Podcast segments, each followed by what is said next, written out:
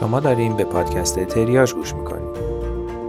این پادکست توسط چهار نفر از متخصصین طب اورژانس یعنی دکتر نازنین علایی، دکتر ماعده اسنعشری، دکتر پیمان حافظی مقدم و من آیدین محمد ولی پور براتون ضبط و پخش میشه.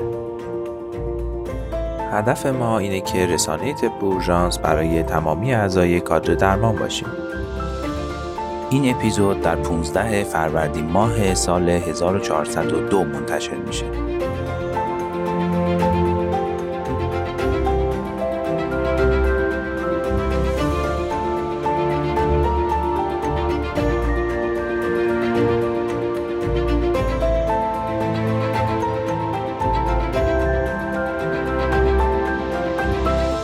سلام به همه همراهان خوب پادکست تریاژ. خوشحالم که با اولین اپیزود تو سال جدید باز هم در خدمتتون هستم. امیدوارم که سال جدید رو به خوبی و خوشی شروع کرده باشین و سالی پر از عشق و امید داشته باشین و تو تقویم زندگیتون یه سال به یاد ماندنی در پیش باشه. همونطور که قبلا هم گفته بودیم از روز دهم هر ماه تمام قسمت های پادکست در کانال تلگراممون هم قرار می‌گیره که اتفاقا استقبال خیلی خوبی هم تو این پلتفرم از ما شده. ولی باز هم تاکید می‌کنم که بهترین راه شنیدن هر پادکستی از طریق اپلیکیشن های مخصوص پادگیر مثل Castbox یا Apple Podcast ه. چون اینطوری امکانات بیشتری هم برای شنیدن پادکست خواهید داشت. باز هم مثل همیشه یادآوری می‌کنم بهترین کمکی که می‌تونید به ما بکنید انتشار قسمت های مختلف پادکست در رسانه های اجتماعی خودتون و معرفی اون به دوستان و اطرافیانتون هست تا ما بتونیم با قدرت بیشتری به انتشار پادکست ادامه بدیم. تو این شماره برای قسمت پزشکی قانونی من خودم یه فیدبکی آماده کردم که تو آخر این اپیزود قرار داره و تکمیل کننده مبحث پزشکی قانونیه. دیگه بیشتر از این منتظرتون نمی‌ذارم و دعوتتون می‌کنم که به اپیزود نهم پادکست تریاژ گوش کنید.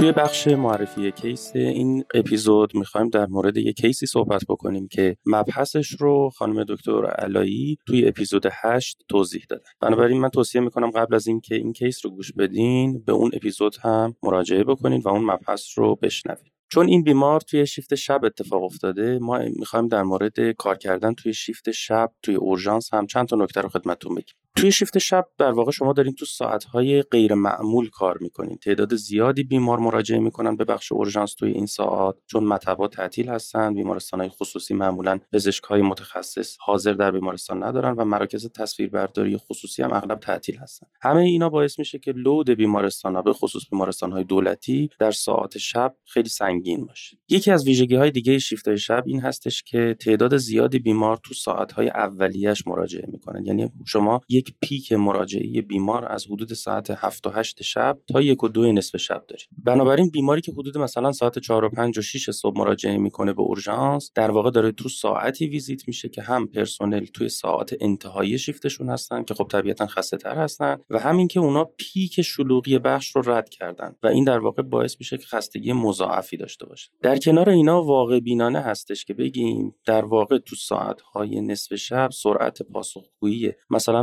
مشاوره ها پزشکای آنکال و سایر امکانات بیمارستان کنتر هست. بنابراین ما متخصصین اورژانس بین خودمون یه جمله داریم میگیم خدا کنه اگر بیمار بدحالی می‌خواد بیاد همون اول شیفت بیاد. دکتر حافظی اینا رو که گفتید من یاد یه چیزی که همیشه بهش فکر می‌کنم افتادم. اونم اینه که وقتی یه اورژانسی را میفته عملا دیگه هیچ وقت تعطیلی نداره و در تمام 24 ساعت شبانه روز از زمانی که راه افتاده همیشه کار می‌کنه. اورژانس ها جز معدود جاهایی هستن که به هیچ عنوان تعطیلی ندارن و خب فکر کردم به این موضوع همیشه بعضی وقتا هم منو میترسونه هم, هم این که منو به ذوق و شوق میاره. ولی خب همچین ویژگیهایی همیشه یه سری مشکلات رو خواهد داشت که شما بیشترشون رو گفتید. مهم اینه که ما بتونیم بتونیم خودمون رو با این موضوع آداپته کنیم و بتونیم وفق بدیم. روش های مختلفی برای این موضوع وجود داره که بعضی هاشون رو من تو اپیزود یک و دو در موردشون صحبت کردم و یکی از مثال هاش می‌تونه بلاک بندی کردن شیفت های شب باشه و یا اینکه بعضی از شیفت ها که خب معمولا گفتیم اواخر شیفت مخصوصا مشکلات ایجاد میشه کسانی که قرار شیفت بعدی رو بیان تحویل بگیرن یه مقدار زودتر بیان این کار بکنن. هرچند که من می‌دونم این حرف من کلی شاکی خواهد داشت. داشت ولی باید بدونید که یه روش مناسب برای کنترل عوارض این شکلیه. یه روش دیگه کاهش همچین عوارضی تو تحویل شیفت ها هم استفاده از ابزارهایی که قبلا در موردشون صحبت کردیم و برای تحویل استاندارد بیمارا می‌تونیم ازشون استفاده کنیم. یه چیز دیگه هم این هستش که شما می‌تونید تو طول شیفت استراحت های کوتاه مثلا نیم ساعته یک ساعته داشته باشین تا هم بتونید مثلا حالا یه نوشیدنی میل کنید یه استراحت مختصری داشته باشین تا ذهنتون آزاد بشه تا باز دوباره بتونین که مریضا رو با تمرکز بیشتری ببینید حالا با این مقدمه که من آیدین گفتیم اجازه بدیم بریم سراغ معرفی کیس. یکی از شیفت های خیلی شلوغ بود که من و همکارم متاسفانه اصلا نتونسته بودیم استراحت بکنیم و حدود ساعت 5 و نیم صبح بود که یه خانم 59 ساله با شکایت تپش قلب اومده بود تریاش. تریاش بعد از اینکه ضربان قلبش رو گرفته بود بلافاصله انتقالش داد به اتاق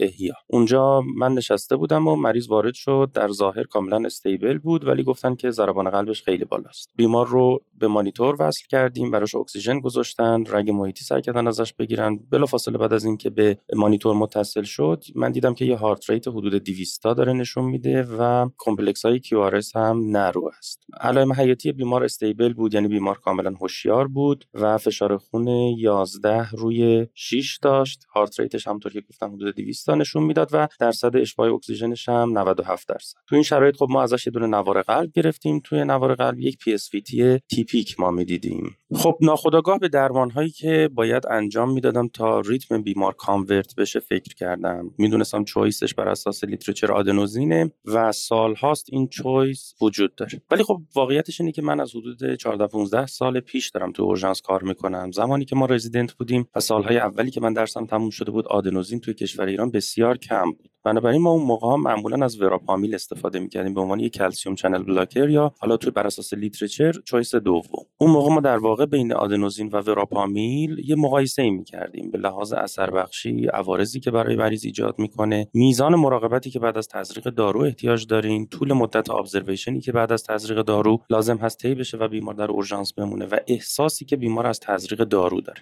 و به تدریج من در ذهنم شاید به خاطر اینکه از سالها قبل وراپامیل استفاده می‌کردم نتونستم خیلی خوب آدنوزین رو جایگزین بکنم. به اضافه اینکه در یه بازه هایی از زمان آدنوزین توی ایران خیلی گرون شد. به اضافه اینکه آدنوزینی که ما استفاده می‌کردیم کیفیت خوبی نداشت. در واقع ما طبق guideline خب باید اول یه دوز 6 میلی گرمی تزریق بکنیم و بعد اگر اثر نکرد 12 میلی گرم باید تزریق بکنیم. در واقع من در بیشتر مواردی که آدنوزین تزریق می‌کردم سه تا آمپول استفاده می‌کردم تا این ریتم convert بشه. شاید اینا همه اثر معکوس روی ذهن من گذاشته بود و من عادت کردم از وراپامیل استفاده بکنم. کنار همه اینا شاید approach بعضی از اساتید بزرگ ما هم روی این قضیه تو ذهن من اثر گذاشته بود. خاطرم هست که دکتر مشیدفر بزرگ که امیدوارم همیشه روحشون در آرامش باشه از وراپامیل استفاده می‌کردن و شاید approach اساتید هم روی ذهن ما تاثیر داشت. خب دکتر حافظی لطف کنید یه چند لحظه به من اجازه بدید. من می‌خوام بپرم وسط حرفتون. واقعیتش اینه که من آدمی هستم که از اول زندگیم سعی کردم که خیلی علمی باشم و بر اساس guideline های علمی مختلف کار بکنم و اینا.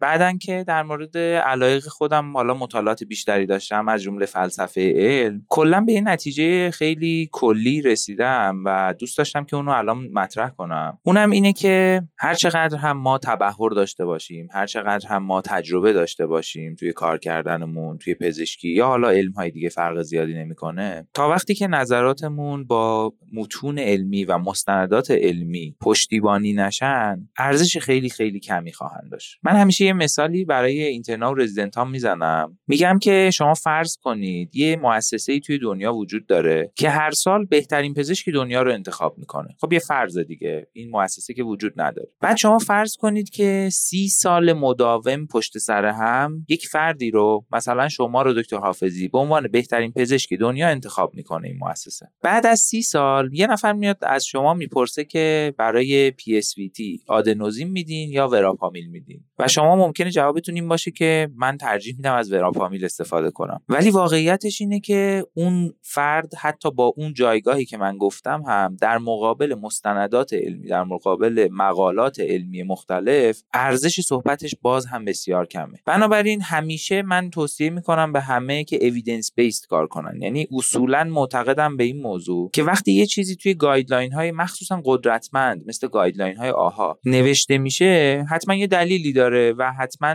مشخصه که اون فوایدی که از اون دارو به عنوان choice اول گفته میشه بیشتر از فوایدش از choice دوم هست. حالا بریم جلوتر ببینیم چه اتفاقی برای این بیمار افتاده ولی من دوست داشتم اینو بگم واقعا. در واقع آیدین داری از من می‌پرسی که بین evidence base و expert idea ما باید اویدنس بیس رو ترجیح بدیم. من حتما همیشه سعی می‌کنم اویدنس بیس صحبت کنم و اون کار رو انجام بدم و ترجیح هم اینه که همه این کارو بکنیم آره. خب 100 درصد صحبت شما درسته. منتها توی این مورد خاص من چند تا دلیل داشتم. من این دلایلمو میگم. باز اگر شما هم توضیحی داشتین می‌تونید رو دلایل من صحبت بکنین. خیلی خوبه. یا کنیم مثلا آدنوزین نسبت به وراپامیل خیلی گرونتره. به اضافه اینکه اغلب موارد نمی‌دونم این برای شما پیش اومده یا نه شما وقتی که آدنوزین دوز اول رو تزریق می‌کنی معمولا موثر نیست. من دوز دوم که شامل دو تا آمپوله. یعنی در واقع ما تو بیشتر موارد استفاده از آدنوزین سه تا آمپول آدنوزین استفاده می‌کنیم. به اضافه اینکه بیمار اون لحظه ای که ریتمش convert میشه با استفاده از آدنوزین یه احساس خیلی ناخوشایندی براش به وجود میاد احساس گرفتگی و در واقع چیزی شبیه به panic. در کنار همه این موارد شما وقتی می‌خوای به یه مریضی آدنوزین تزریق بکنی شما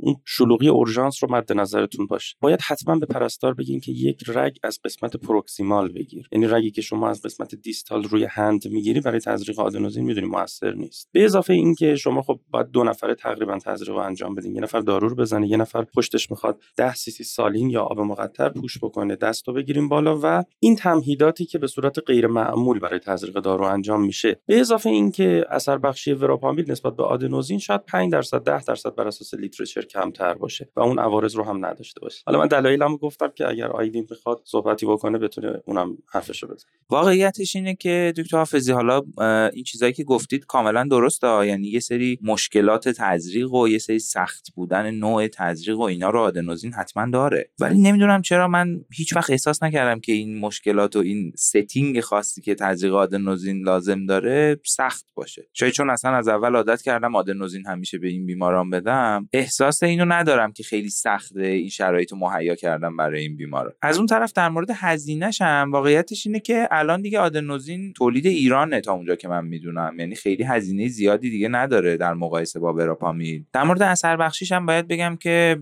می‌تونم بگم 50 درصد بیمارای من با یه آمپول و 50 درصدشون تا حالا با سه تا آمپول در واقع کانورت شدن. خیلی نمی‌تونم بگم که قطعا اثر بخشش این شکلیه که ما حتما باید سه تا آمپول آدنوزین بزنیم. ولی باز همه اینا رو که گفتید به نظر من همچنان بهانه مناسبی نبود برای شروع وراپامیل خب حالا بریم جلو ببینیم با این اصرار و پافشاری من به تزریق وراپامیل چه اتفاقی برای بیمار افتاد. بیمار رو مانیتور کردیم براش اکسیژن گذاشتیم رگ محیطی هم گرفته بودیم. من همیشه خب توی PSVT مایع crystalloid هم برای بیمار می‌ذارم چون اون افت فشار خون ناشی از تزریق وراپامیلی که احتمال داره اتفاق بیفته با این مایع کریستالوئید شاید مقدار کمتر بشه. در صورت 2.5 میلی گرم وراپامیل رو خودم تزریق کردم و صبر کردیم حدود 3 تا 5 دقیقه ببینیم اتفاقی میفته rate convert میشه یا نه. به مانیتور نگاه می‌کردیم PSVT همچنان ادامه داشت.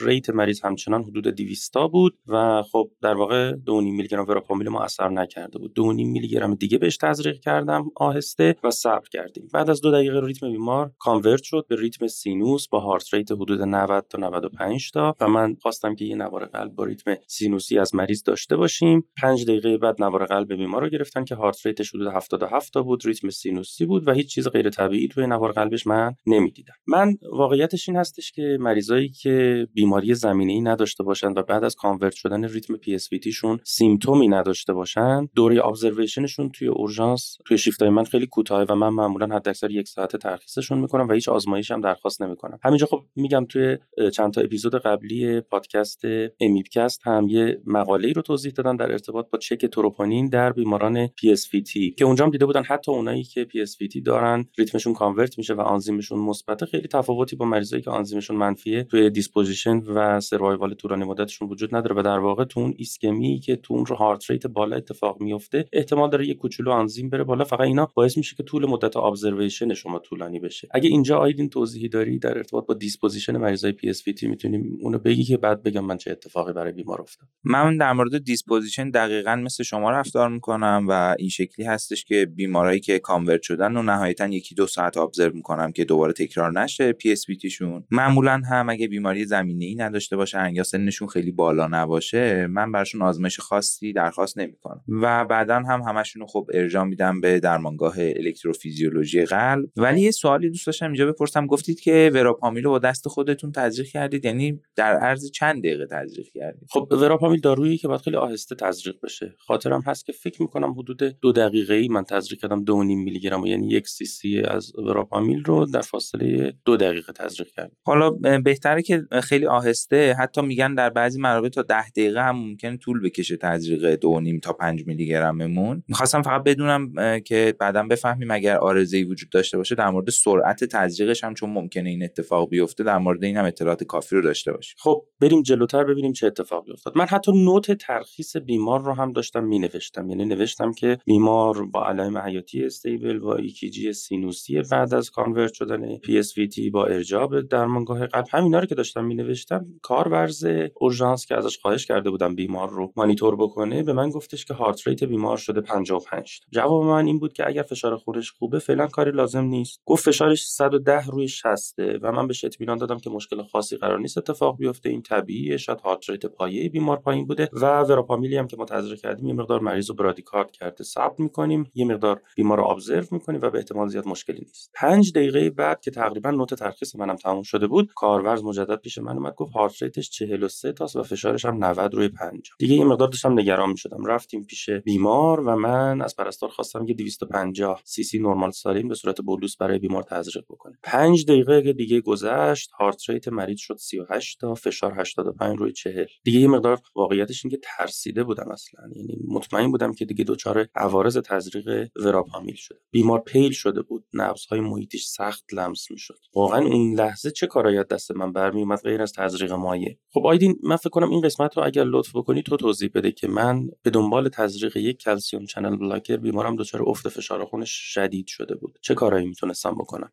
من به نظرم اولین کاری که باید بکنیم اینه که ببینیم چرا کلسیوم کانال blocker زدیم. ولی حالا که دچار عوارضش شدیم که برادیکاردی و افت فشار خونه خب اسمشون روشه. کلسیوم کانال blocker ها مانع از influx calcium میشن. بنابراین یکی از antidote های خیلی خوبشون دادن salt های کلسیوم هست که می‌تونیم calcium gluconate یا calcium chloride استفاده بکنیم. که خب تا اونجا که من می‌دونم calcium chloride خیلی کمتر تو ایران استفاده میشه مخصوصا که عوارض تزریقش بالاست و حتما باید از وریدهای مرکزی تزریق بشه. ولی خب دوزش یک سوم calcium gluconate هست چون کلسیومش خیلی بالاتره. چیز دیگه ای که می‌تونیم استفاده بکنیم کریستالوید های وریدی فراوان هست برای افزایش فشار خون. علاوه بر این تو شرایطی که بیمارمون دیگه به همه اینایی که گفتیم جواب نداده باشه می‌تونیم از درمان های تکمیلی تری مثل وازوپرسورها استفاده بکنیم. اصولا وازوپرسورهایی که داریم استفاده می‌کنیم باید هم خاصیت اینوتروپیک و هم خاصیت کرونوتروپیک مثبت داشته باشن.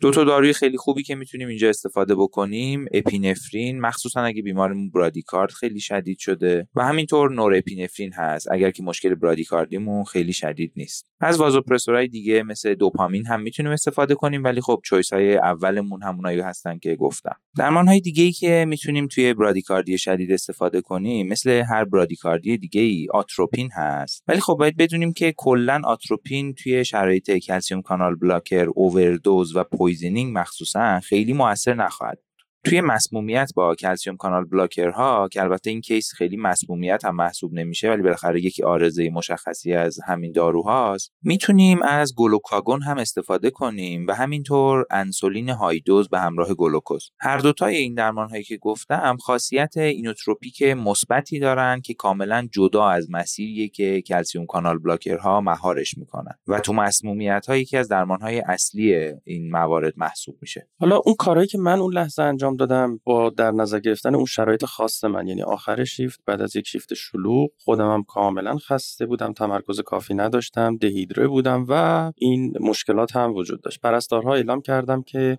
بیمارمون بدحال شده. چون می‌دونید که پرستارا خب وقتی که PSVT می‌بینن و کاملا ریتمش سینوس شده یه مقدار حساسیتشون نسبت به این بیمار کم شده ازشون خواستم یک ویال گلوکونات کلسیم 10 درصد به دست من بدن و شروع کردم خیلی آروم آروم اون رو برای بیمار تزریق کردن. 250 سی سی دیگه نرمال سالین برایش به صورت بولوس تزریق کردم و گفتم که یک دوپامین هم برای بیمار ست بکنم و چند تا آتروپین هم بیارم. واقعیت اینکه اعتراف می‌کنم یه مقدار هول شده بودم و سعی کردم همه درمانا رو با هم انجام بدم. البته من اینو باید بگم که توی مسمومیت ها اصلا توصیه میشه که همه این درمان ها با هم شروع بشن. یعنی اصلا اینجوری نیستش که مرحله به مرحله پیش بریم. کار درستیه همچین کاری. آره منم واقعا داشتم همه اینا رو با هم انجام می‌دادم. علیرغم همه این کارهایی هم که کردم بیمار شرایطش خیلی بهتر نشد. heart rate ش 28 تا شد و فشار خونش دیگه detect نمی‌شد. من نبضهاشم خیلی سخت لمس می‌کردم. بیمار یه مقدار confuse شد و با صدا زدن هم از هر چند بار یه بار چشمشو باز می‌کرد. عرق سرد خیلی زیادی کرده بود به اضافه اینکه یه نوبت هم استفراغ کرد. واقعا به استیصال رسیده بودم. یک ویال گلوکونات کلسیم دیگه هم تزریق کردم دو تا آمپول آتروپین بهش زدم و دوپامینم دیگه شروع شد. همه این اتفاقات حدود سی دقیقه طول کشید. بعد از این اقداماتی که انجام دادیم بعد از پنج دقیقه بیمار heart rate مقدار بالا اومد حدود 68 تا شد رنگ پریدگیش مقدار کم شد و هوشیارتر شد. با من شروع کرد ارتباط برقرار کردن و الان ساعت حدود 7 تا 15 دقیقه صبح. بیمار هوشیار بود احساس بهبودی کامل داشت عرقش یواش یواش کم شد فشار خونش 110 روی 65 و هارت ریتش 70 تا بود. یه مقدار خیالم راحت تر شده بود ولی دقیق یادم هستش که از ساعت 7 رو تا 8 چسبیده بودم به تخت بیمار و دستم رو از رو نبضش بر داشتم نگران بودم که این حملات باز دوباره تکرار بشه. سعی کردم حالا که هوشیار شده براش توضیح بدم چه اتفاقاتی افتاد و بیمار دچار آرزه دارویی که من براش تزریق کردم شده بود. حدود ساعت 8 صبح که شیفتم داشت تموم می‌شد در حضور پسرش مجدد اتفاقاتی که افتاده بود رو براشون توضیح دادم و ایشون هم که یک خانم معلم بود با کمال متانت از من تشکر کرد به خاطر زحمتایی که براش کشیدیم. براشون توضیح دادم که طول مدت ابزرویشنشون حداقل چند ساعت اضافه میشه و بر حسب شرایطشون پزشک بعدی تصمیم می‌گیره که چه زمانیشون از اورژانس ترخیص میشه. ساعت حدود 12 ظهر از منزل تماس گرفتم با همکاری که در شیفت بعدی بیمار رو ویزیت کرده بود و گفتن که حدود 11 نیم صبح بیمار از اورژانس با حال عمومی خوب مرخص شده. خب خوشبختانه که آرزه بیمار کاملا کنترل شد و تونستیم که مرخصش کنیم از اورژانس. من دوست داشتم اینجا یه نکته اضافه بکنم. اونم اینه که ما خب خیلی از داروهایی که توی اورژانس استفاده می‌کنیم عوارض مختلفی می‌تونن داشته باشن. درسته که این عوارض ممکنه در بیماران بسیار کمی دیده بشه ولی اینکه ما کاملا تسلط داشته باشیم بر اون عوارض و بدونیم که چی کار باید بکنیم به نظر من یه قسمتی از آموزش ما در اورژانس باید به طور همیشه و دائمی باشه. در مورد این بیمار درسته که من همچنان مخالفشم که از اول نباید بهش وراپامیل می‌دادیم. ولی حالا که وراپامیل دادیم و دچار آرزه شده درمانها به طور کامل و دقیق و درست انجام شده بود و می‌بینیم که حتی اگر همچین اتفاقی بیفته هم عوارضمون قابل کنترل هستن که این خب خیلی نکته مهمیه. خب می‌رسیم به آخر این قسمت. ما همیشه اینجا یه چند تا نکته آموزشی رو میگیم که من دوست داشتم اولین نکته رو خودم بگم. و اونم چیزی نیست جز اینکه شما همیشه و همیشه تاکید می‌کنم باید evidence based کار بکنید. دلایلی وجود داره پشت تحقیقاتی که در پزشکی انجام میشه و پشت توصیه هایی که در مورد بیماری های مختلف میشه. هیچ وقت یادتون نره اون موضوع مثالی که در مورد expert idea بعد از سی سال بهترین پزشک دنیا براتون زدم و اگه دوست داشتین در این مورد اطلاعات بیشتری داشته باشین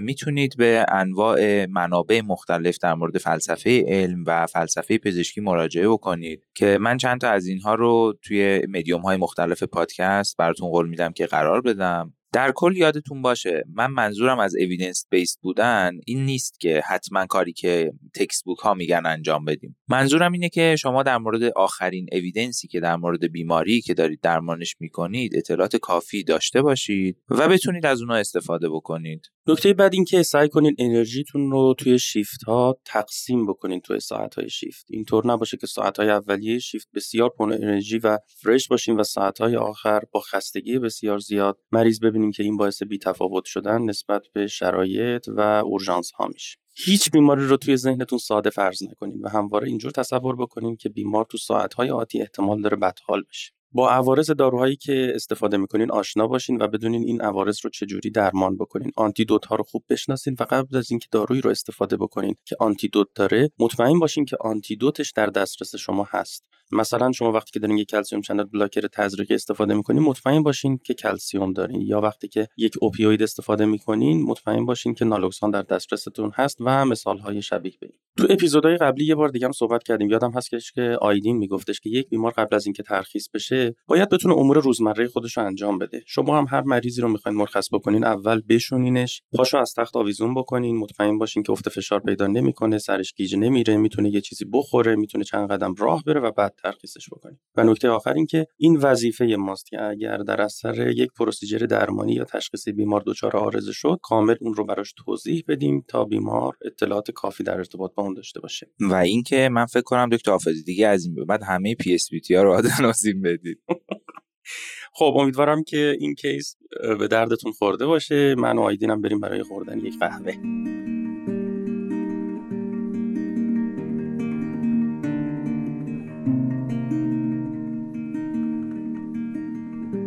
آقای 89 ساله دیابتیک و hypertensive که با شکایت از دست دادن بینایی یک طرفه به اورژانس مراجعه کرده و در معاینه دید چشم چپ در حد حرکت انگشتان دسته. آقای 40 ساله دیابتیک تیپ یک که با شکایت از کاهش بینایی یک طرفه و پتوس چشم راست همراه با ترشح از بینی به اورژانس مراجعه کرده. خانم چهل ساله بدون سابقه بیماری زمینه ای که با کاهش دید به صورت دید ابری چشم راست از دو هفته قبل همراه با درد مبهم در پشت چشم و درد موقع حرکت دادن چشم به اورژانس مراجعه کرده. آقای 60 ساله با کاهش دید دو طرفه از 10 ساعت قبل علامت همراه سردرد و در معاینه دید چشمایی که کاملا از بین رفته.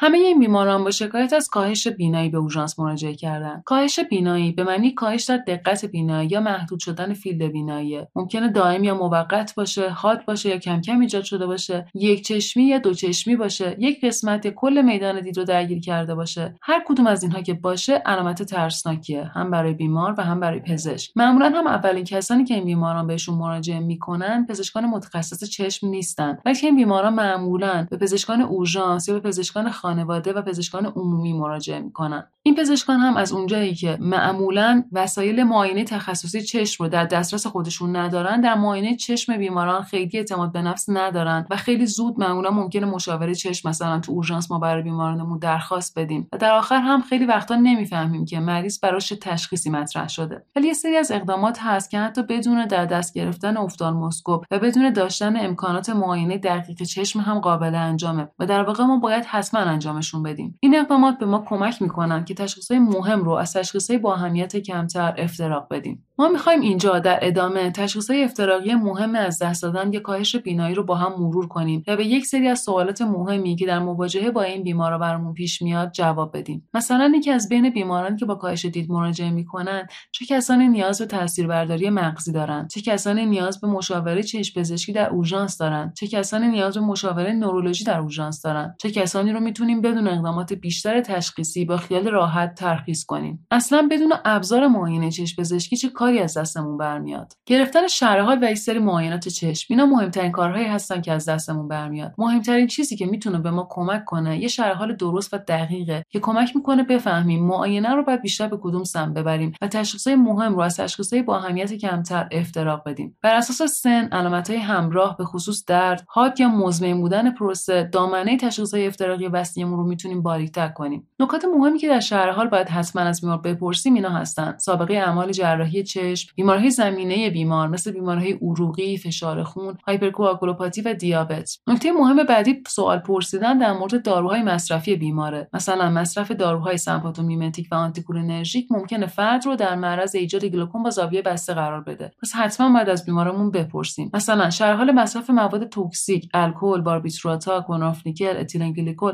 اینا هم شرح حال مهمی هستن که حتما باید از بیمار پرسیده بشن. حتی با استفاده از شرح حال تا حدی می‌تونیم بفهمیم که علت از خود چشمه یا از عصب چشمه. مثلا اگه در شرح حال بیمار بگه که قبل از کاهش بینایی یه احساس floater یا photopsia وجود داشته به نفع retinal detachment ه دید کدر و چشم دردناک ممکنه به علت زخم قرنیه گلوکوم با زاویه بسته اسکلریت یا دیگر مشکلات کره چشم باشه. اما همراهی سردرد تهوع استفراغ و تشنج به کاهش بینایی ممکنه به علت افزایش فشار مغز مثلا به دنبال وجود ضایعات فضایی در داخل مغز باشه. یا مثلا وجود تب می‌تونه نشونه دهنده عفونت باشه. پس همه اینها چیزهای مهمی هستن که باید از بیمارمون بپرسیم. یه قسمت خیلی مهم دیگه اینکه کاهش بینایی از دست دادن بینایی یک چشمی یا دو چشمی؟ گاهی خود بیمار هم حتی متوجه دو چشمی بودن کاهش بیناییش نیست و اون رو به اشتباه یک چشمی توصیف می‌کنه. این ماییم که باید با معاینه دقیق متوجه بشیم که از دست دادن یا کاهش بینایی بیمارمون یک چشمی یا دو چشمیه. چون خیلی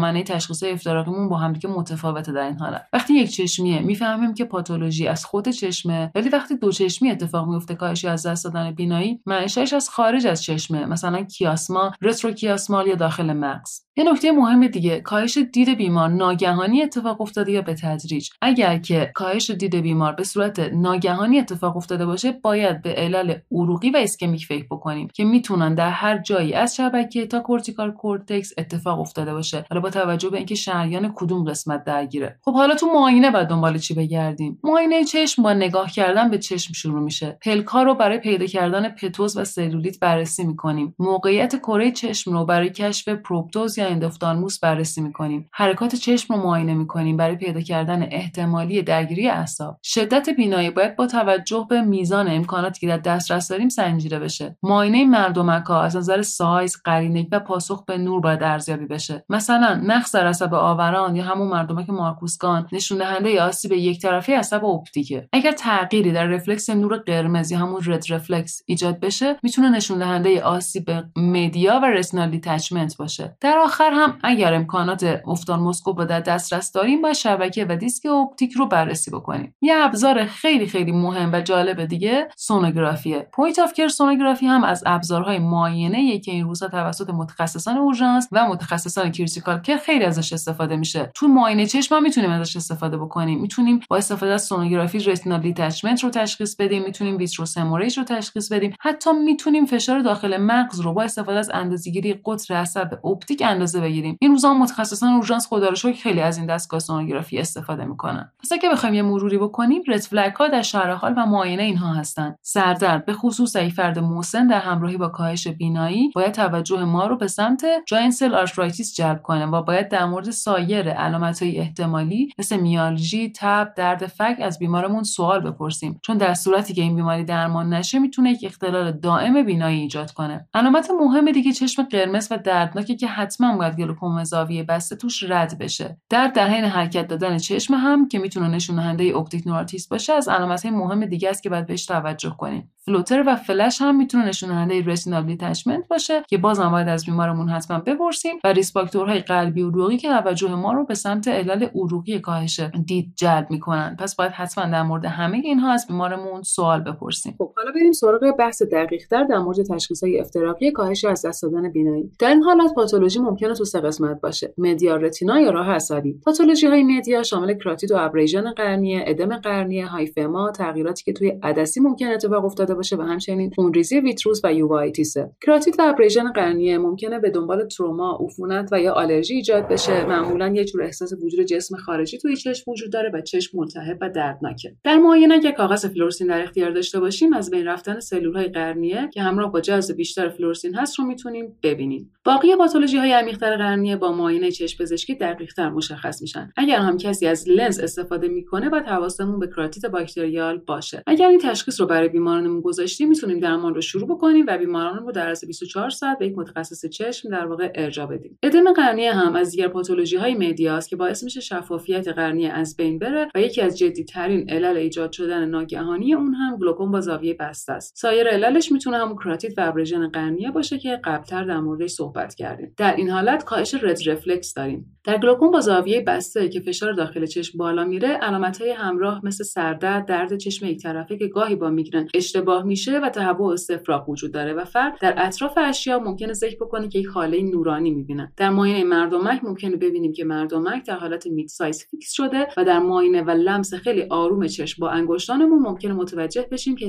یک چشم در یک سمت در واقع سفتر هست. این افراد باید سریع براشون مشاوره چشم درخواست بشه تا در همون اورژانس ویزیت بشن و فشار چشمشون اندازه گرفته بشه و درمان مورد نیازشون شروع بشه. hyphema به معنی وجود خون در اتاقک قدامی چشمه که به دنبال تروما یا بیماری های مثل دیابت که در اون عروق چشم شکننده شدن ایجاد میشه. اگر خودمون افتالموسکوپ در دسترس داشتیم و در معاینه با افتالموسکوپ ممکنه ببینیم که در اتاقک قدامی چشم خون جمع شده و این بیماران رو باید به متخصص چشم در عرض 24 ساعت ارجاع بدیم. اگر هم متخصص چشم در اورژانس داریم که خب آقلانه در همونجا برای بیمارانمون مشاوره درخواست بدیم تغییرات در موقعیت شفافیت و اندازه عدسی چشم. مثلا در اثر تروما یا افزایش ناگهانی قند خون یا حتی کاهش ناگهانی قند خون ممکنه یک تغییراتی در شفافیت عدسی اتفاق بیفته و بیماران با شکایت کاهش دید مراجعه بکنن که در این حالت وقتی که حالا اصلاح میشه اون مسئله کاهش دید هم برطرف میشه. خونریزی vitreous می‌تونه در اثر تروما پارگی خود به خود retina یا مثلا در کسی که حالا به دنبال دیابت poor control دچار neovascularization عروق شده هم اتفاق بیفته. معمولا همراه با floater های های تیره رنگیه که در از چند ساعت ممکنه به از دست دادن بینایی کامل و بدون درد برسه. معمولا هم خب از روی پاتولوژی مشخصه که تو یک چشم اتفاق میفته فوندوسکوپی به تشخیص ما کمک می‌کنه یا ophthalmoscope در اختیار داشته باشیم. سونوگرافی bedside هم همونطور که گفتیم می‌تونه کمک کننده باشه. بیماران مشکوک به خونریزی شبکیه حتما باید در از 48 ساعت توسط چشم پزشک ویزیت بشن. uveitis یک نام کلی برای التهاب داخل چشمه که به علت عفونت یا به علت بیماری های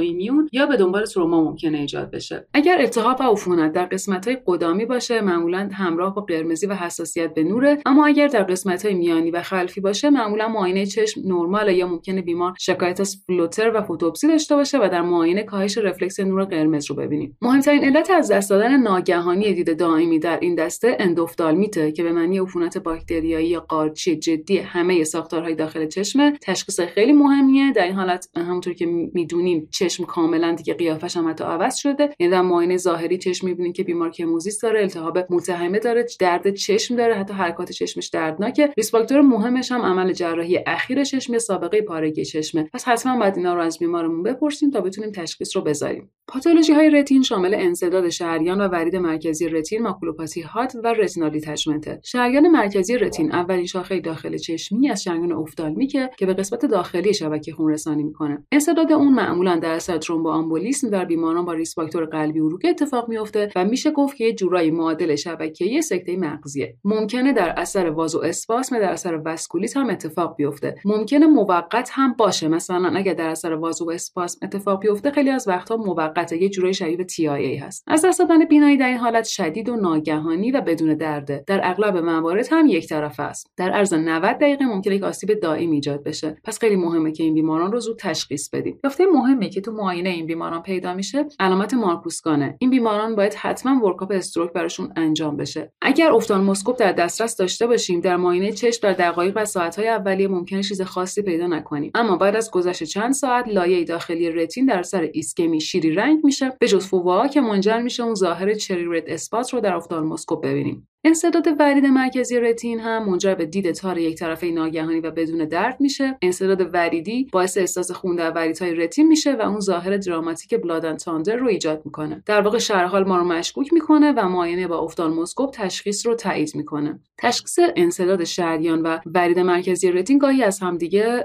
تنها فقط بر اساس افتالموسکوپ امکان پذیره. retinal detachment در زمینه تروما یا خود به خود ممکن اتفاق بیفته. به صورت خود به خود در کسانی که نزدیک بینی و رتین در اونها در جاهای نازکتر شده دیده میشه. ابتدا به صورت ناگهانی بیماران یک سری علامت های floater و photopsia پیدا می‌کنن و بعد در یک قسمتی از میدان دید کاملا می‌بینن که دیگه هیچ دیدی ندارن و کم کم در صورتی که ماکولا هم درگیر بشه کاهش بینایی شدیدتری اتفاق میفته دردناک نیست و یک طرف است. اگر هم خیلی شدید باشه این detachment ممکنه باعث ایجاد مردمک Marcus Gunn هم بشه. این بیماران باید حتما در عرض 24 ساعت توسط افتالمولوژیست معاینه بشن. اگر متخصص چشم در اورژانس و در بیمارستانمون داریم که خب همون موقع برای بیمارانمون مشاوره درخواست میدیم. اما اگر نداریم و در یک جای دور افتاده هستیم می‌تونیم بیماران رو در عرض 24 ساعت ارجاع بدیم. ماکولوپاتی حاد که تو اون یک نقطه کور مرکزی یعنی اسکوتوم یا تاری دید ایجاد میشه. خونریزی عفونت التهاب همه اینها ممکنه به صورت حاد باعث ایجاد ماکولوپاتی حاد بشن یا در واقع حاد شدن یه بیماری مزمن زمینه‌ای ممکنه ایجاد ماکولوپاتی حاد بکنه. تشخیص نیاز به معاینه دقیق با افتالموسکوپ داره و ویزیت توسط افتالمولوژیست باید در 48 ساعت انجام بشه. پاتولوژی های راه عصبی بینایی. بیماران مشکوک به آسیب راه عصبی بینایی باید خیلی دقیق از نظر نورولوژیک معاینه بشن و دنبال هر نوع علامت نورولوژیک دیگه توشون بگردیم و آستانه درخواست تصاویر رادیولوژی رو در مواجهه با این بیماران باید بیاریم پایین. آسیب عصبی راه بینایی وقتی میگیم منظورمون آسیب optic nerve های chiasmal retrochiasmal و کورتکس بینایی. آسیب های optic nerve شامل نوریت اپتیک ischemic optic neuropathy و پاپیل ادم است نوریت اپتیک که شایع‌ترین علت آسیب عصب اپتیک در جوانانه ممکنه autoimmune عفونی یا در زمینه بیماری‌های مثل سارکویدوز ایجاد بشه. شایع‌ترین علتش همونطور که می‌دونیم در اثر التهاب عصب به ویژه در بیماری MS. علامت‌های بیماران در عرض ساعت‌ها یا روزها ایجاد میشه و یه کار مهمی که در اورژانس لازمه بعد از تایید تشخیص انجام بدیم برای بیمارانمون اینه که علل عفونی نیازمند درمان رو تشخیص بدیم که در این حالت معمولا سایر نشانهای عفونت مثل uveitis و رتینیت هم وجود دارن. بیمارانی که نوریت اپتیک دارن حرکات چشم در اونها دردناکه و دقت بینایی و بیشتر از همه دید رنگیشون تحت تاثیر قرار می‌گیره. کاهش دید در قسمت مختلف field بینایی ممکن اتفاق بیفته اما شایع‌تر از همه تو قسمت مرکزی field بینایی اتفاق میفته در معاینه مردمک Marcus Gunn دیده میشه و این بیماران هم اگر ما افتالمولوژیست در اورژانس در دسترس نداریم حداکثر باید در 48 ساعت به افتالمولوژیست ارجاع بشن. یه تستی هم وجود داره به اسم red desaturation test که می‌تونیم ازش برای تایید تشخیص این بیماران استفاده بکنیم. برای تشخیص دقیق اما MRI عصب اپتیک با گادولینیوم باید انجام بشه. ischemic optic neuropathy همونطور که از اسمش مشخصه در اثر ایسکمی عصب اپتیک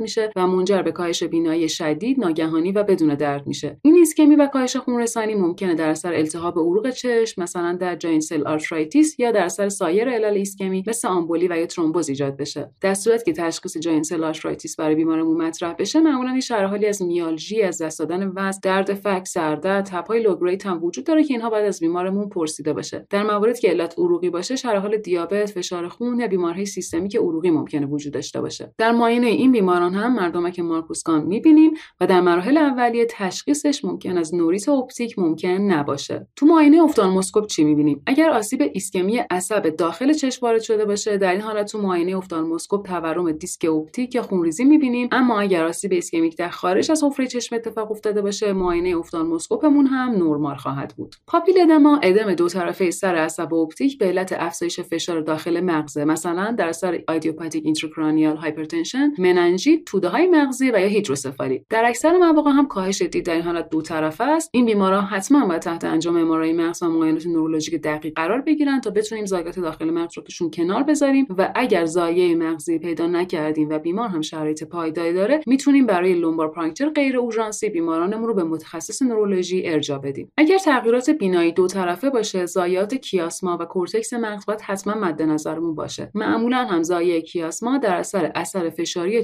تومورهای مغزی نزدیک به اون ایجاد میشه. علامت ها تدریجی و پیشرونده هستند ضایعات مغزی در خارج از چشم در مسیر عصب بینایی در مسیر geniculate body optic radiation یا کورتکس بینایی در همه این جاها منجر به از دست دادن بینایی در نیمی از هر چشم میشن. یعنی از دست دادن بینایی به صورت دو طرفه ایجاد میشه و هیچ یافته پاتولوژیک دیگه ای هم تو معاینات چشممون پیدا نمی‌کنیم. stroke های posterior circulation یا خونریزی داخل تومورهای مغزی از علل ایجاد شدن ناگهانی و تومور مغزی از علل ایجاد تدریجی این کاهش بیناییه. ولی خب سری علل دیگه هم ممکنه. مثلا در head trauma epilepsy لوب تمپورال و به صورت خیلی نادرتر در سندروم های PRES و hypertensive encephalopathy هم ممکنه این نوع کاهش بینایی دیده بشه. یه نکته این که وقتی کاهش میدان دید در هر دو چشم در سمت تمپورال باشه typical آسیب کیاسماست اگر هم کلا بیمار ذکر بکنه که سمت راست یا چپش رو درست نمی‌بینه نشون دهنده آسیب در پشت کیاسما retrochiasmal ه البته که باید بگیم که بیمار ممکنه هیچ کدوم از اینها رو به شما ذکر نکنه و شما در معاینه field بینایی متوجه این مسئله بشین. همونطور که گفتیم مشکوک شدن به این تشخیص یعنی معاینه دقیق نورولوژیک و درخواست MRI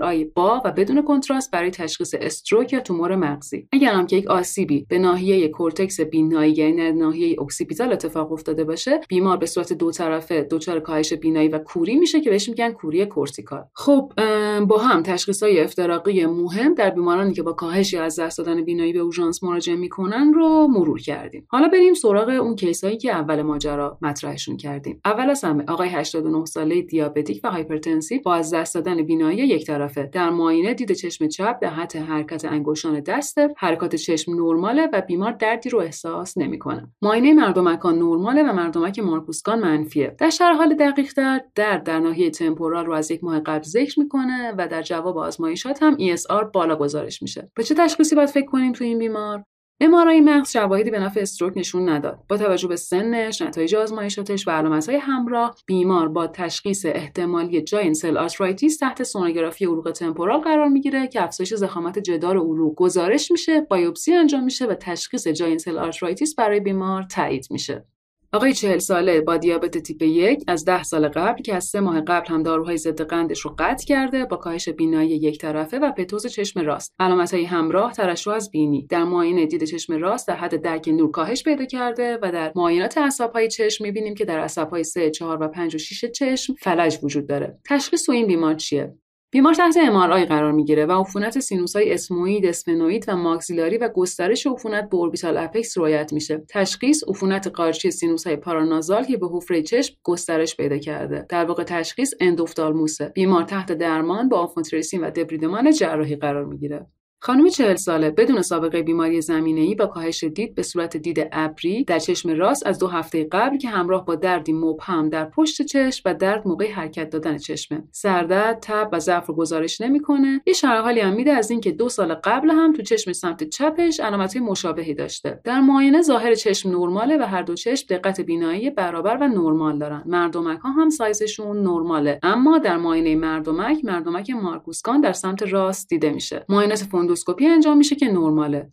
این بیمار هم با توجه به یافته مثبت مردمک مارکوس گان با تشخیص احتمالی درگیری عصب اپتیک تحت انجام MRI مغز و چشم با و بدون کنتراست قرار می‌گیره که enhancement عصب اپتیک دیده میشه و تشخیص نوریت اپتیک برای بیمار گذاشته میشه و بیمار تحت درمان با متیل‌پردنیزولون قرار می‌گیره.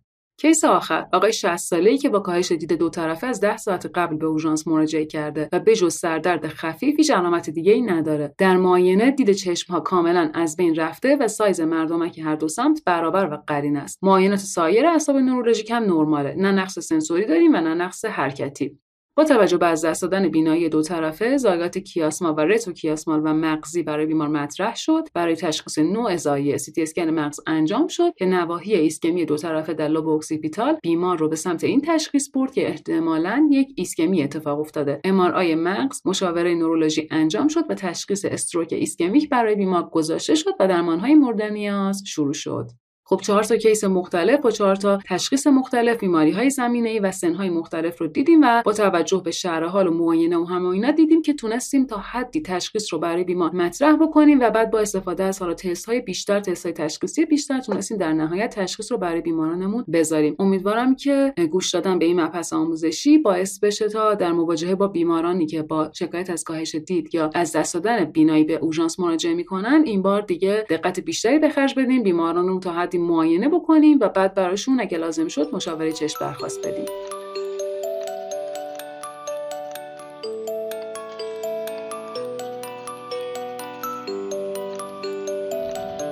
همونطور که تو بخش پزشکی قانونی اپیزود قبلی قول داده بودم تو این اپیزود در مورد یه چیزی صحبت خواهم کرد به اسم Critical Incident Stress Debriefing یا CISD این نوع مداخله برای اولین بار به این اسم توسط آقای جفری میچل تو سال 1974 ارائه شده. ایشون استاد خدمات سلامت اورژانسی دانشگاه مریلند هستند و در مورد این موضوع بیشتر از 250 تا مقاله و 19 تا کتاب نوشتند و برای فیما، سازمان ملل و همینطور صلیب سرخ جهانی هم در این مورد مشاوره های مداوم ارائه می‌کنند.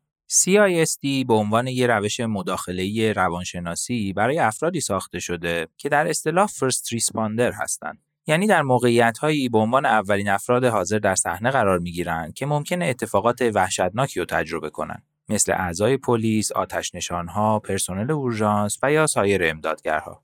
با توجه به ماهیت شغلی این افراد، تجربه های بدی که دارن می‌تونه باعث انواع مشکلات روانپزشکی در اونها بشه که یکی از ترین اونها PTSD یا Post Traumatic Stress Disorder هست و خیلیاتون هم با این اختلال آشنایی داریم.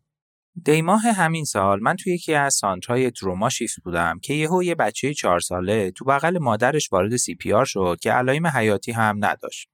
بلافاصله CPR شروع شد و بیمار رو اینتوبه کردیم و تو حین CPR متوجه شدیم که بچه با ناپدری خودش تو خونه تنها بوده و چون زیادی سر و صدا می کرده ناپدری با مادرش که متاسفانه از اتباع غیر مجاز هم بودن تماس می‌گیره و میگه که بچه زیادی سر و صدا می‌کنه و من میکشمش یا اینکه بیا آرومش کن. مادر بچه که دنبال جمع کردن زایات برای گذران زندگیشون بوده میره خونه و می‌بینه که بچهش هوشیار نیست و میارتش اورژانس پیش ما. حین CPR متوجه آثار خفگی به شکل کبودی حلقوی دور گردن بچه شدیم و آثار سوختگی های زیادی هم تو زمانهای مختلف روی بدن بچه دیده می‌شد که نشونه ای از مداوم بودن این نوع اتفاقات براش داشت. همین الان که دارم اینا رو میگم واقعا برام یادآوریش سخته چه برسه به صحنه CPR و فشار روانی که تو اون لحظه به هممون داشت وارد می‌شد. در نهایت متاسفانه CPR موفقیت آمیز نبود و بچه فوت شد. بعد از اینکه کارهای اولیه پرونده و اعلام به پزشکی قانونی و پلیس در مورد این قتل انجام شد با توجه به اینکه فهمیدم نه تنها خودم بلکه تمامی اعضای کادر درمانی که درگیر این بچه شده بودن خیلی ناراحتن تصمیم گرفتم برای اولین بار تو زندگیم از این روش CISD برای کاهش بار روانی و مداخله سریع برای پرسنل استفاده کنم.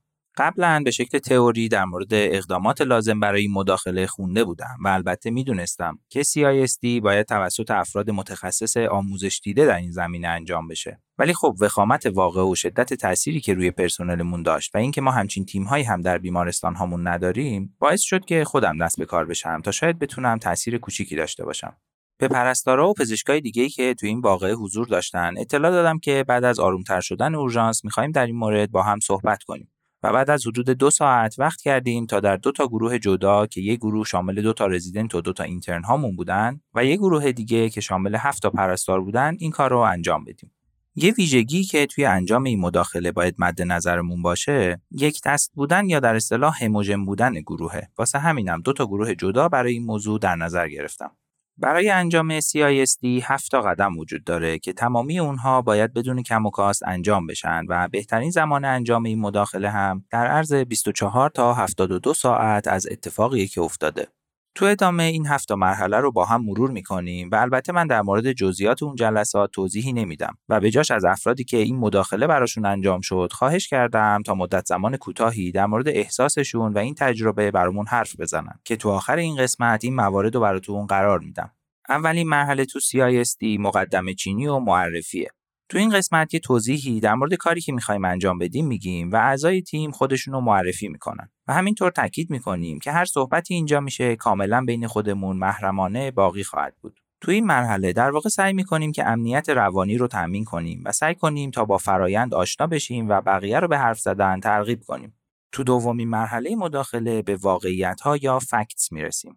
اینجا خیلی خلاصه سعی می‌کنیم که هر کسی دوست داره صحبت کنه یه چند کلمه ای از نظر خودش در مورد اتفاقی که افتاده توضیح بده. تو این مرحله فقط سعی می‌کنیم اعضا رو وارد صحبت کنیم و نیازی به توضیحات مفصلتر وجود نداره و در واقع کاهش استرس و الغای حس کنترل بر جلسه رو سعی می‌کنیم ایجاد کنیم. به طور مثال می‌تونیم بپرسیم که از نظر خودتون یه خلاصه ای از اتفاقی که افتاد و میشه بهمون بگید و بعد به هر کسی فرصتی داده میشه تا در صورتی که دوست داره چند کلمه در مورد اتفاق توضیح بده و اگر هم دوست نداشت صحبت کنه نوبت به نفر بعدی می‌رسه. تو قسمت سوم در مورد افکار صحبت می‌کنیم و در واقع از هیته شناختی وارد هیته احساسی میشیم. می‌تونیم تو این مرحله بخوایم که اعضا به شکل دوره‌ای در مورد اولین چیزی که بعد از این اتفاق به ذهنشون رسید صحبت کنن یا در مورد قوی ترین فکری که اول از همه به ذهنشون رسیده حرف بزنن. این مرحله آخرین باریه که ما به شکل نوبتی از اعضا می‌خوایم که اگه می‌خوان در مورد سوالمون صحبت کنن و اگرم دوست نداشتن بازم می‌تونن ساکت بمونن.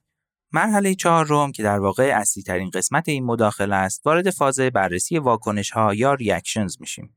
سوال اصلی تو این مرحله می‌تونه اینجوری باشه که مثلا بپرسیم برای شما بدترین چیزی که در مورد این واقعه وجود داره چیه؟ تو این مرحله باید به دقت به صحبت‌ها و احساسات متفاوت اعضا گوش بدیم و سعی کنیم تا بقیه رو هم ترغیب کنیم که در مورد این موضوع صحبت کنند. بیرون ریختن احساسات متفاوتی از جمله خشم، ترس و یا ناراحتی شدید تو این مرحله اتفاق میافته که باید براشون آمادگی قبلی داشته باشیم و بتونیم مدیریتشون کنیم. این مرحله رو تا جایی ادامه میدیم که دیگه صحبت یا نظری در این مورد وجود نداشته باشه و بعدش آروم آروم سعی می‌کنیم که صحبت ها رو دوباره از هیته احساسی به هیته شناختی و رفتن به مرحله بعد هدایت کنیم. تو مرحله پنجم وارد بررسی علایم یا سیمپتوم ها میشیم. اینجا سعی می‌کنیم با پرسیدن اینکه این اتفاق ناگوار چه تغییری تو شما ایجاد کرده وارد بررسی علایم تو اعضای تیم بشیم. می‌تونیم در مورد اینکه چه تغییری تو فرایند کار کردن اعضا بعد از این اتفاق افتاده هم سوال کنیم. در واقع ما می‌خوایم سعی کنیم علایم مختلفی که ایجاد شدن رو درک کنیم و تو مرحله بعدی ازشون برای آموزش استفاده کنیم. مرحله ششم آموزشه و اینجا سعی می‌کنیم که عادی سازی علایم رو از مرحله قبل انجام بدیم و همینطور برای کاهش این استرس ها راه های عملی به اعضای تیم ارائه کنیم. مثلا میشه تو این مرحله از تجربه های قبلی افراد استفاده کرد و ببینیم قبلا بدون اینکه همچین مداخله ای انجام بشه چجوری می‌تونستن بر استرس و خاطرات ناگوار خودشون غلبه کنن. و در نهایت تو مرحله هفتم باید قابلیت افراد برای بازگشت به کار رو بررسی کنیم که در اصطلاح بهش ری گفته میشه. تو این قسمت یه خلاصه ای از اتفاقات و احساسات و اینکه این موارد کاملا عادی هستن رو میگیم و با کمک اعضای گروه سعی می‌کنیم تا راهنمایی های بعدی برای پیگیری روانشناختی مسئله رو انجام بدیم. اگه ممکن باشه می‌تونیم تو این مرحله اعضایی که واقعا استرس زیادی رو تجربه کردن از ادامه کار تا زمان اقدامات بیشتر مثل روانکاوی و همینطور مشاوره های تخصصی تر معاف کنیم. که البته من فکر کنم تو کشور ما همچین کاری رو انجام دادن غیر ممکنه. حالا که همه این مراحل CIST رو به شکل خلاصه با هم مرور کردیم ممکنه فکر کنید آخه این کارا چه کمکی می‌کنه و اینکه اصلا اینو صحبت کردن آیا به همین شکلی که گفتم پیش میره؟ واقعیتش اینه که منم اولین بار بود همچون تجربه ای داشتم و همین موضوعات دغدغه منم بودن. ولی در کمال تعجب متوجه شدم که با پرسیدن این سوالات کلیدی که گفتم جلسمون کاملا در راستای کاهش استرس و به اشتراک گذاری احساسات خود به خود پیش میره و خیلی هم دخالت خاصی از طرف من لازم نبود. تجربه خیلی جالبی بود که حتی شروع به صحبت کردن اعضای گروه توی این جلسه و دیدن احساسات متناقض و متفاوت بقیه انگار خودش به تنهایی تو کاهش عوارض ناشی از این اتفاق برای هممون حتی برای خود من خیلی کمک کننده بود. متاسفانه تو کشور ما در مورد این موضوع خیلی غفلت میشه و استرس هایی که به افراد شاغل در اورژانس در شرایط مشابه وارد میشه اصلا مورد توجه سیستم مدیریتیمون نیست که واقعا از ته دل برای این موضوع احساس خلای بدی رو همیشه داشتم و دارم و دوست دارم اینجا از مدیران مربوطه در هر سطحی که هستن خواهش کنم که این اقدامات رو برای پرسنل خودشون به شکل موثرتر و در دسترستری فراهم کنن. ولی خب تا زمانی که همچین تغییراتی ایجاد بشه باید بدونید که این اقدامات رو به عنوان مسئول شیفت یا پزشک مسئول هم خودتون می‌تونید به راحتی انجام بدین و کلا بهتره که خیلی منتظر کس دیگه ای نباشین. قول میدم که اگه برای اولین بار این کار رو انجام بدین متوجه تاثیر خیلی خوبش رو خودتون و اعضای تیم درمانتون خواهین شد و با هر بار تکرارش هم مهارت هاتون افزایش پیدا می‌کنه. از دوستان روانپزشک و روانشناسمون هم خواهش می‌کنم که در مورد این موضوع خیلی مهم اگر تجربه یا نکات مفید و تکمیلی تری هم دارن در اختیار ما قرار بدن تا تو اپیزودهای بعدی باز هم در مورد این موضوع مهم صحبت کنیم. همونطور که گفتم در ادامه تجربه دوستانی که تو این جلسه حضور داشتن رو با هم میشنویم. من به سهم خودم خیلی ممنونم از اینکه حواستون به همه بچه هست از اینکه اینقدر دقیقین از اینکه براتون مهمه بچه ها چه اتفاقی براشون میافته و احساسشون چقدر آسیب می‌بینه. من خودم به سهم خودم برام جلسه خیلی جلسه مفیدی بود به خاطر حجم اتفاقی که برام افتاده بود. مخصوصا برای من که مادر بودم و خودم یه همچین تقریبا یه همچین احساسی داشتم واقعا این جلسه اتفاق خیلی خوبی بود. بعد از اونم خیلی راجبش فکر کردم فهمیدم که به نظر خودم نیازی نیست انقدر واقعا روی اتفاق می‌خوام خیلی فکر کنم. باید یه خورده قوی تر از این باشم سعی کنم این اتفاق اتفاقات رو نمیشه کامل ولی سعی کنم بیشتر به عنوان یه تجربه نگاه کنم و ازش درس بگیرم. درسته حجم استرس خیلی زیاد بود ولی این جلسه می‌تونم واقعا بگم شاید حداقل 50 تا 60 درصد روی خود من تاثیر داشت. اگر این نبود من مطمئنا تا حداقل تا یک ماه درگیرش می بودم و حادثه که برای خودم اتفاق افتاده بود رو برام تداعی می‌کردم پشت سر هم. ولی این جلسه خیلی جلسه فوق العاده بود.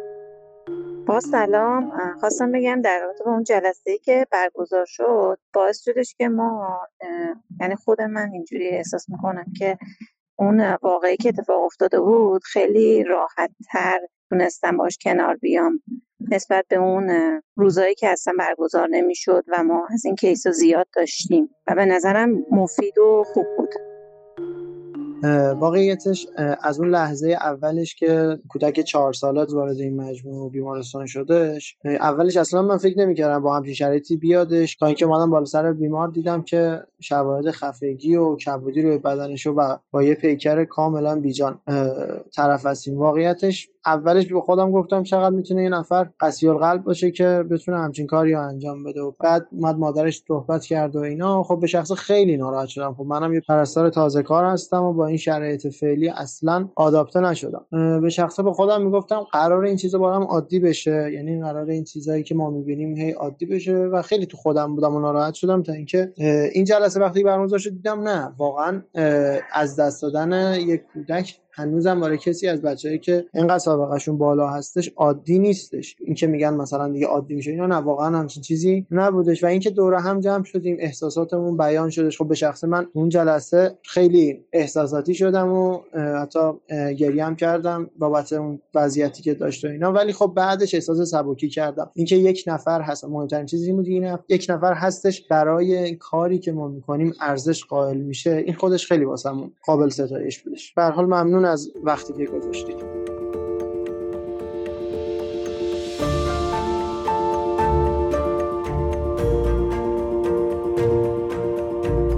تو قسمت پزشکی قانونی این اپیزود یه پرونده ساده رو می‌خوایم بررسی بکنیم. بیماری بیماری خیلی شایعی نیست ولی خب من 7 سال پیش اولین بار با این مورد برخورد کردم. ولی با توجه به اینکه می‌خوایم شما هم نسبت به اون حالتی رو داشته باشین شبیه به پزشک معالج بیمار من از دکتر ولیپور خواهش کردم نسبت به این پرونده بی اطلاع باشه و کامنت هاشو بده بریم جلو ببینیم چه نکاتی رو با هم دیگه مرور می‌کنیم. بازم منو تو موقعیت blind قرار میدین یه مقدار خطرناک و استرس ولی قبوله بریم. خب خیلی ممنون. ما نگاه کنیم پرونده مربوط به سال 1399 یه خانم 33 ساله است. از درمانگاه خصوصی ارجاعش میدن به بیمارستانی که توی اون استان center مسمومیت محسوب می‌شده. بیمار چهار ساعت قبلش 60 عدد قرص کلشی‌سین یک میلی گرمی رو خورده بوده. می‌دونین که قرص کلشیسین توی FMF و توی نقرس استفاده میشه. ولی دارویی نیست که ما زیاد تجویزش بکنیم. در هر صورت بیمار سابقه MDD داشته و یک بار دیگه هم دو سال قبل با داروهای خواب‌آور اقدام به suicide کرده بوده که حالا اون دفعه نجات پیدا کرده بوده. توی اورژانس بیمار هوشیار بوده همکاری قابل قبولی داشته. heart rate 89 تا در زمان مراجعش به تریاژ داشته و درصد اشباع اکسیژن 98 درصد. respiratory rate ش زیر 20 تا بوده فشار خونش 13 روی 8 بوده و قند خونش هم 99 توی معاینات به جز حالت تهوع نکته ای نداشته معاینات قفسه سینه و شکم و نورولوژیکش هم طبیعی بوده آیدین می نویسی آره. ازش یه نوار قلب می‌گیرن می‌بینن نوار قلب نکته خاصی نداشته VBG ش هم اختلالات اسید و باز نداشته آزمایشات بیوشیمیش بعد از 3 ساعت آماده میشه کاملا طبیعی بوده. بیمار یه مقدار حالت تهوع و استفراغ داشته و حدود در کل 8 ساعت از زمان استفاده از دارو گذشته بوده.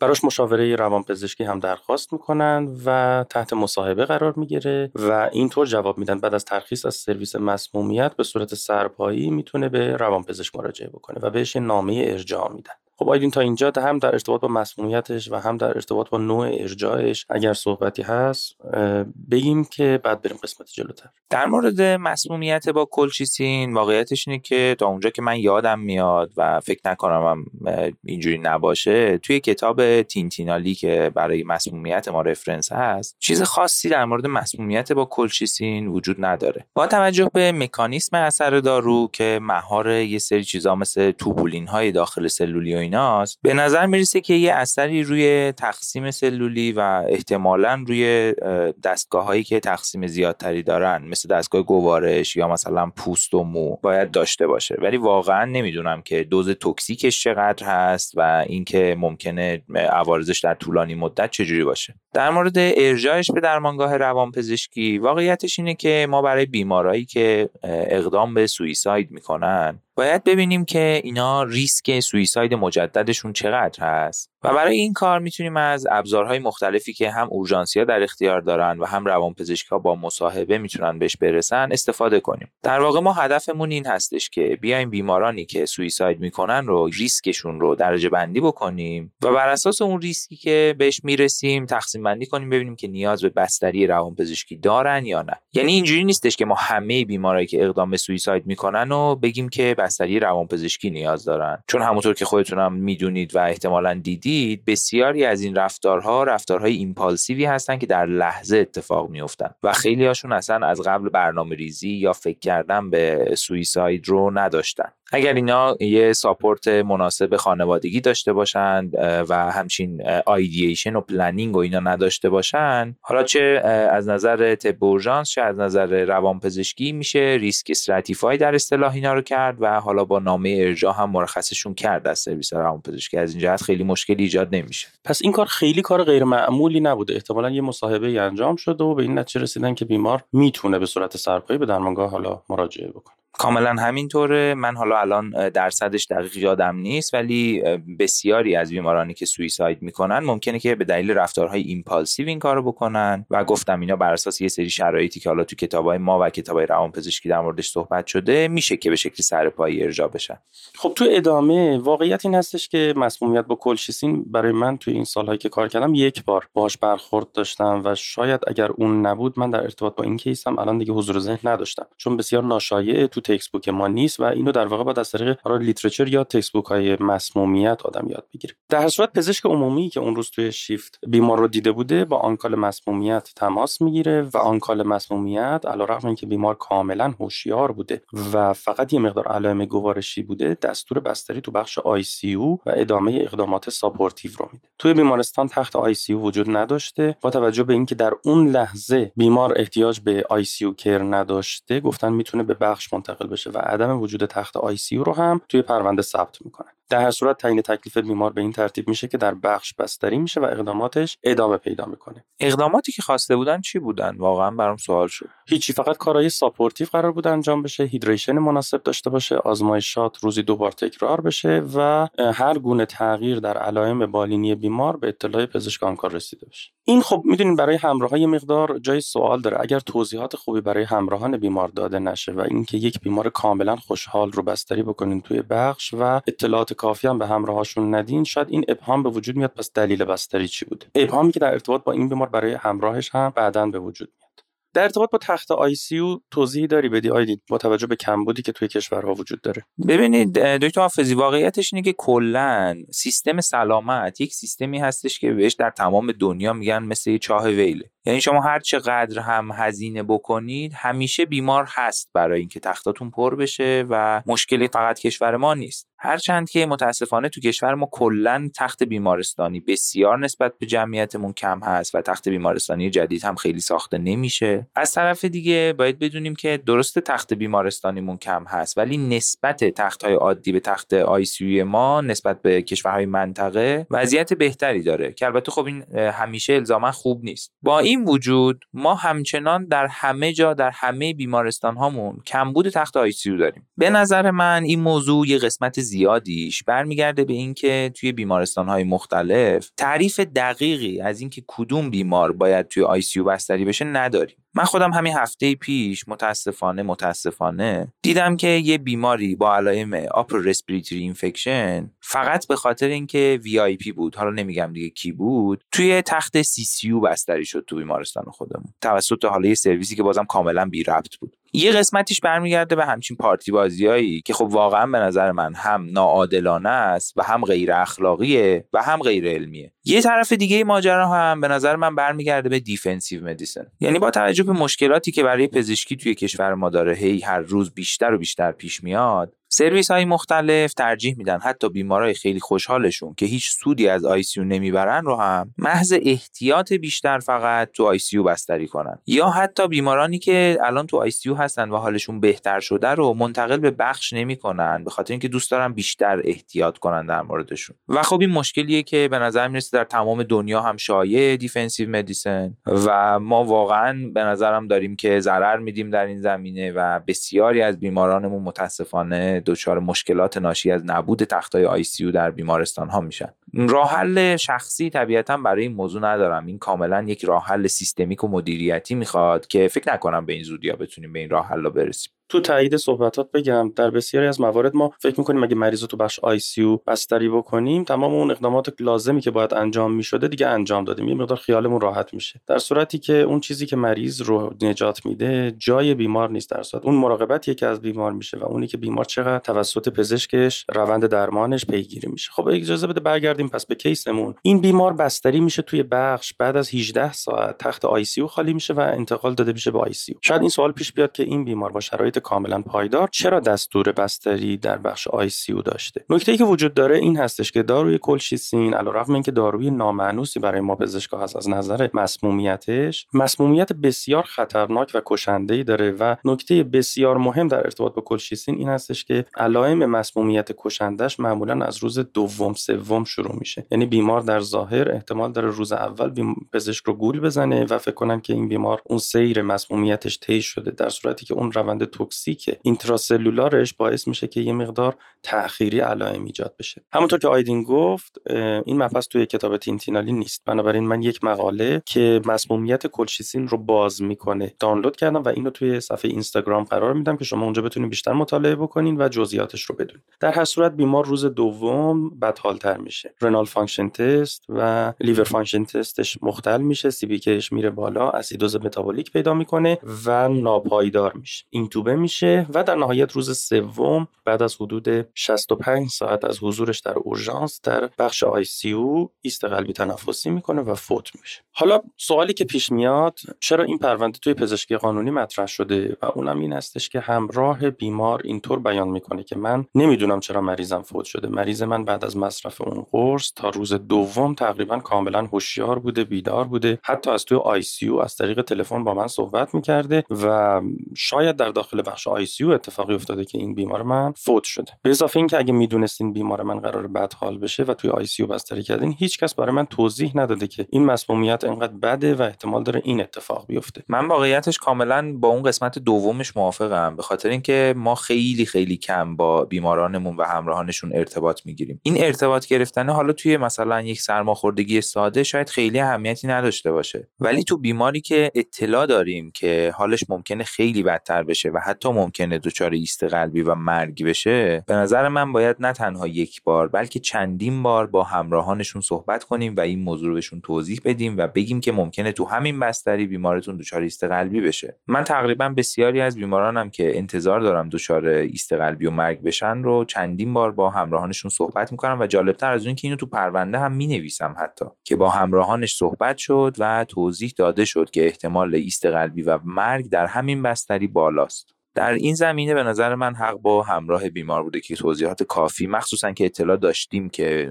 در واقع مسمومیتمون کشنده است بهش ندادیم. توضیحات کافی به همراهان در ارتباط با اینکه پروگنوز بیمارش چطوره خیلی وقتا. این سوء تفاهم ها رو برطرف می‌کنه حالا هم از نظر اخلاقی کار خیلی پسندیده و خوبیه هم از خیلی از مشکلات قانونی جلوگیری می‌کنه. مثلا در ارتباط با قرص برنج چون تو همون جلسه هم بحث شد اون فوق تخصصهای مسمومیت و کسانی که تو این زمینه expert بودن توضیح می‌دادن که قرص برنج چند وقتی بیمار مصرف می‌کنه تو ساعت اولیه احتمال داره کاملا هوشیار باشه علائم حیاتی پایداری داشته باشه و به تدریج بدحالتر بشه و این باعث میشه بعضی وقتا همراهان این تصور رو بکنن که درمان هایی که ما انجام دادیم باعث بدحالتر شدن اون شده. در صورتی که اگر از اول توضیح بدیم که پروگنوز یا عاقبت بیمار در ارتباط با مصرف این دارو یا تشخیص های دیگه چی هست این آمادگی ذهنی براشون ایجاد میشه که مریضشون تو ساعت های آینده بدحالتر میشه. در نهایت پرونده بررسی شد و من فکر می‌کردم چون نکات آموزشی خوبی داشته باشه این رو اینجا مطرح کردم و برگردیم بریم ببینیم که از این پرونده چی یاد گرفتیم. اون چیزایی که من از این پرونده یاد گرفتم و اول می‌خوام بگم. همونطور که گفتم کلچیسین مسمومیتش توی کتابای ما نیست واقعا. و من یاد گرفتم که کلچیسین با وجود اینکه مسمومیت ناشایعی هست ولی می‌تونه کشنده باشه. نکته بعدی که یاد گرفتم اینه که علائمش کاملا تأخیری و از روز دوم سوم به بعد شروع میشه. و در نهایت فهمیدم که این دارو آنتیدوت اختصاصی نداره و عملا درمان حمایتیه و کاری نمیشه برای مسمومیت های شدیدش انجام داد.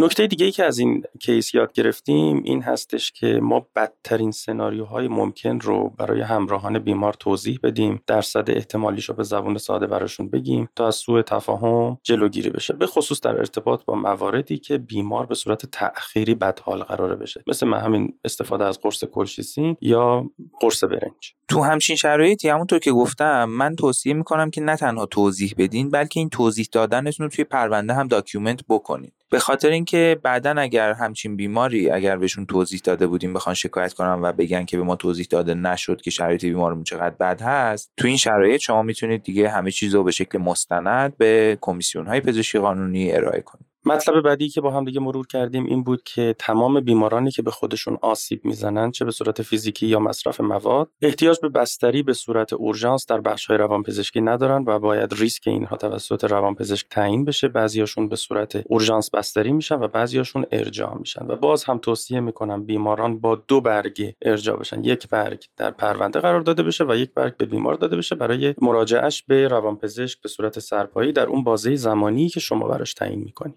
و آخرین نکته ای که دوباره یه مروری روش داشته باشیم اینه که مدیریت تختهای ICU برای ما خیلی مهمه چون تختهای بسیار با ارزشی هستن. جالبتر از اون این که تو همه جای دنیا تو تمام کشورهای پیشرفته هم مدیریت تختهای ICU خیلی خیلی سخت و بسیار هم مهم هست. و گفتیم به دلایل مختلفی تو کشور ما هم این تختا بی نهایت عجیب غریب با مریضایی که اصلا نباید تو ICU بستری بشن پر میشن. اگر بیماری دارید که نیازمند بستری ICU هست واقعیتش اینه که مسئولیت نبود تخت ICU تو بیمارستان بر عهده شما نیست بلکه بر عهده سیستم مدیریتی کلانتر مثل سیستم مدیریت بیمارستان یا حتی معاونت درمان دانشگاه هاست. ولی خب اگر که ما بتونیم خودمون تو انتخاب به بیمارانمون برای آیسیو هم یه مقدار بیشتر دقت کنیم شاید بتونیم از این اووریوز کردن تختامون یه مقدار کم کنیم. و با توضیحاتی که دادیم و مطالبی که با هم مرور کردیم مشخص شد که اقدامات درمانی به درستی انجام شده بود و تیم درمان در این پرونده تبرئه شد.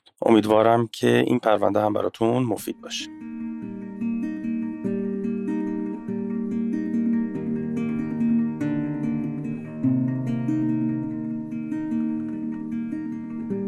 وقتی که من و دکتر حافظی داشتیم قسمت پزشکی قانونی رو ضبط کردیم گفتیم که مسمومیت با قرص کلچیسین تو کتابای reference ما وجود نداره که البته درستم بود. ولی من بعدا یه کندوکاوی تو کتابای Rosen و Tintinalli جدید کردم و متوجه شدم که تو بخش آسیبهای محیطی و تو فصل گیاهان سمی در این مورد یه اشاره کوچیکی شده. بنابراین تصمیم گرفتم این موضوع کوتاه رو هم به شکل feedback برای کاملتر شدن قسمت قبلی براتون ضبط کنم. اونجا گفتیم که این دارو تو درمان بعضی از بیماری ها مثل FMF یا نقرس استفاده میشه و جالبه که بدونید این ماده تو گیاهایی مثل autumn crocus یا زعفران مرغزار و همینطور گلوری لیلی یا سوسن آتش هم وجود داره و اتفاقا تو زمان مصر باستان یعنی حدود 3500 سال پیش از این گیاه ها برای درمان نقرس استفاده می شده که تو مدارک نوشته شده روی پاپیروس پیداش کردن. باید بدونید که زعفران خوراکی حاوی این ماده نیست. البته عوارض خاص دیگه ای داره که تو این قسمت دیگه در موردش صحبت نمی‌کنم. در نهایت چیزی که تو کتابا گفته شده اینه که مصرف زیاد این گیاهایی که گفتم هم مثل اووردوز کلشیسین میمونه و با مکانیسم مهار میتوز می‌تونه علائم مختلفی ایجاد کنه که مهمترین و بارزترینش عوارض گوارشیه و در صورتی که دوزهای بالاتری مصرف بشه به شکل تأخیری بیمار دچار رابدومیالیز و از کار افتادن ارگانهای مختلف میشه که تو case مطرح شده هم دقیقا این موضوعات اتفاق افتاده بود.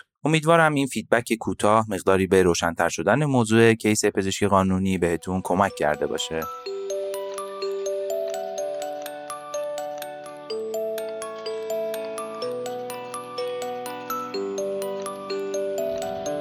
خب بازم رسیدیم به آخر این اپیزود و لحظات سخت خداحافظی. امیدوارم که روزهای بهاری و پر از امید و شور زندگی برای هممون در پیش باشه و ما هم بتونیم تو روزهای خوبتون مهمونتون باشیم. اپیزود بعدی پادکست مثل همیشه اول ماه بعد منتشر میشه و امیدوارم تا اون روز تنتون نیازمند طبیبان طب اورژانس نباشه.